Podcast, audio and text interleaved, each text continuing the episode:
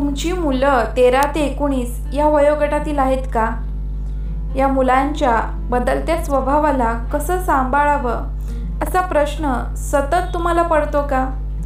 या दोन्ही प्रश्नांची उत्तरं हो असतील. तर आजचा हा एपिसोड तुमच्यासाठीच आहे. नमस्कार. मी उचिता थोरवसंत युवायश मार्गदर्शक आणि युवा स्पंदन या प्लॅटफॉर्मची निर्माती.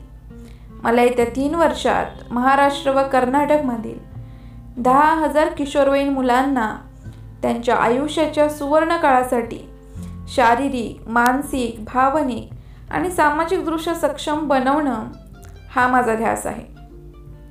किशोरवयीन काळ ज्या काळात शारीरिक बदलांसह मुलांमध्ये बरेच मानसिक बदल होतात. मुलांसाठीच नाही तर त्यांच्या पालकांसाठीही हा काळ खूपच आव्हानात्मक असतो. या काळात पालकांची भूमिका अत्यंत महत्त्वाची असते. पण हा काळ पालकांच्या कसरतीचाही काळ असतो. याचे कारण म्हणजे या वयात मुलं स्वतःच्या इच्छेप्रमाणे वागतात. आणि त्याच गोष्टी करतात ज्यासाठी पालक त्यांना नकार देत असतात. किशोर वय हा मुलांच्या जीवनातील अतिशय चंचल असा काळ असतो. या वयात मुलं चांगल्या व वाईट गोष्टींमध्ये लगेच प्रभावित होतात. या वयात होणाऱ्या हार्मोन्सच्या बदलामुळे मुलं लहरी स्वभावाची बनतात. किशोरावस्थेच्या काळात मुलांना योग्य दिशा देण्यासाठी त्यांचे आयुष्य घडवण्यासाठी पालकांची भूमिका खूप महत्त्वाची असते. पालक आपल्या मुलांच्या भावना समजून घेऊन त्यांच्याशी कसा संवाद साधतात यावर बऱ्याच गोष्टी अवलंबून असतात.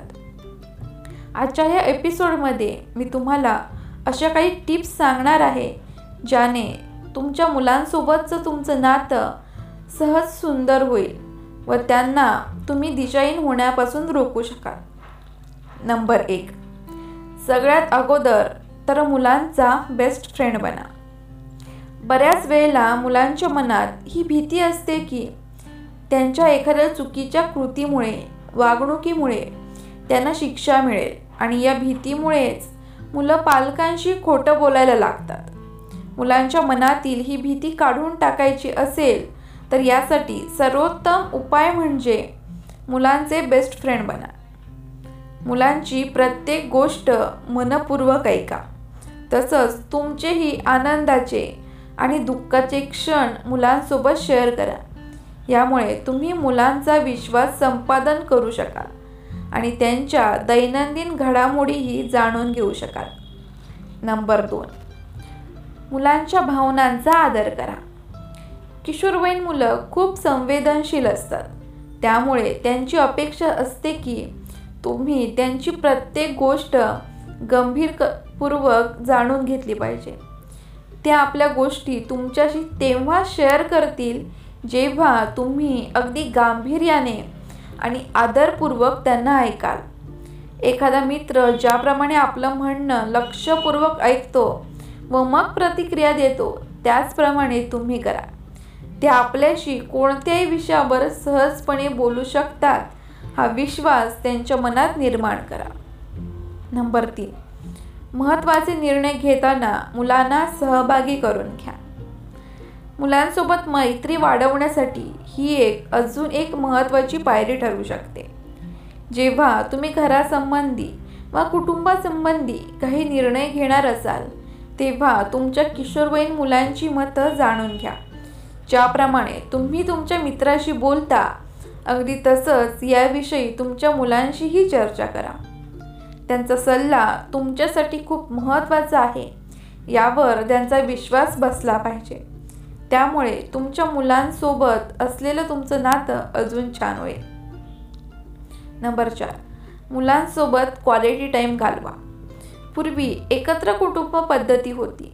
त्यामुळे मुलांसोबत आई वडिलांसोबत आजी आजोबा काका काकू मोठी भावंड असे सर्वच जण असायचे. पण आता विभक्त कुटुंब पद्धती आहे. शिवाय आई बाबा दोघेही कामानिमित्त दिवसभर बाहेर असतात. त्यामुळे ते मुलांना जास्त वेळ देऊ शकत नाहीत. त्यामुळे बऱ्याच वेळेला मुलांना आपल्या भावना पालकांपर्यंत पोचवताच येत नाहीत. त्यामुळे बऱ्याच वेळेला मुलांच्या भावना आतल्या आत दाबल्या जातात आणि मुलं नैराश्याचे शिकार होतात. त्यामुळे मुलांना तुम्ही जो काही वेळ द्याल अर्थात अर्धा तास एक तास तो पूर्णपणे द्या. क्वांटिटी टाईम देण्यापेक्षा क्वालिटी टाईम द्या. त्यांचं बोलणं लक्षपूर्वक ऐका. त्यामुळे तुम्ही त्यांच्या प्रत्येक समस्या चिंता जाणून घेऊ शकाल व त्यांना मदत करू शकाल. नंबर पाच. मुलांच्या प्रत्येक ॲक्टिव्हिटीजवर लक्ष ठेवा. आजकाल इंटरनेट सोशल मीडिया यांचा जमाना आहे. आज प्रत्येक मूल स्मार्टफोन किंवा कॉम्प्युटर वापरताना दिसतात. सध्या तर ऑनलाईन शाळा सुरू आहे. वेगवेगळे गेम्स खेळणं ॲप्स डाउनलोड करणं तसंच सोशल मीडियावर नवीन मित्रमैत्रिणी बनवणं हे सर्व मुलांच्या जीवनाचा प्रमुख भाग बनले आहे. यांच्या चुकीच्या वापरामुळे बऱ्याच वेळा मुलांना गंभीर अडचणींचा देखील सामना करावा लागतो. यावर मात करणं कधीकधी खूप कठीण होऊन जातं. फ्ल्यूव्हेल गेममुळे बऱ्याच मुलांनी आत्महत्या केल्याचंही आपण ऐकलं आहे. पबजी गेमच्या आहारी गेल्यामुळे मुलांचं मानसिक संतुलन बिघडल्याचंही आपण पाहिलं आहे. लैंगिक आकर्षणापोटी मुलं पो पॉर्न साईटच्या आहारी चालले आहे म्हणून पालकांनी मुलांशी त्यांच्या कॉम्प्युटर मोबाईल सोशल मीडियाच्या वापराबद्दल बोललं पाहिजे. त्यांना योग्य मार्गदर्शन केलं पाहिजे. नंबर सहा. मुलांवर सतत चांगले संस्कार करा. प्रत्येक पालकांना त्यांचा मुलगा हा आदर्श मुलगा किंवा मुलगी ही आदर्श मुलगी म्हणून पाहायचं असतं. त्यामुळे मुलं लहान असल्यापासूनच ते त्यांच्यावर चांगले आचरण सद्गुण यांविषयी शिकवण देत असतात. पण मुलं लहान असताना आपलं सर्व ऐकतात. पण या सर्वांचा अर्थ मुलं किशोरावस्थेत पोहोचल्यावर त्यांना समज समजतो. कारण तोपर्यंत ते बऱ्यापैकी सुज्ञ झालेले असतात. म्हणून मुलांना कायम चांगल्या वर्तनाबद्दल मार्गदर्शन करत राहा.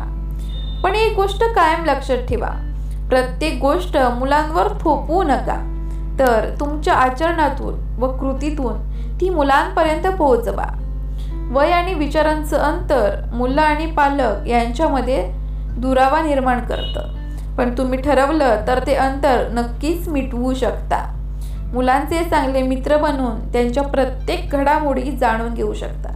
मित्रांनो तुम्हाला आजचा हा एपिसोड कसा वाटला? जर आवडला असेल तर लाईक करा कमेंट करा आणि शेअर जरूर करा. तुमचे काही प्रश्न असतील तर ते तुम्ही मला नक्कीच विचारू शकता. किशोरवयीन मुलांबद्दल अजून मार्गदर्शनासाठी तुम्ही माझी युवा स्पंदन ही फेसबुकवरची कम्युनिटी पण जॉईन करू शकता. हा एपिसोड शेवटपर्यंत ऐकल्याबद्दल मी तुमचे मनापासून आभार मानते. Thank you so much.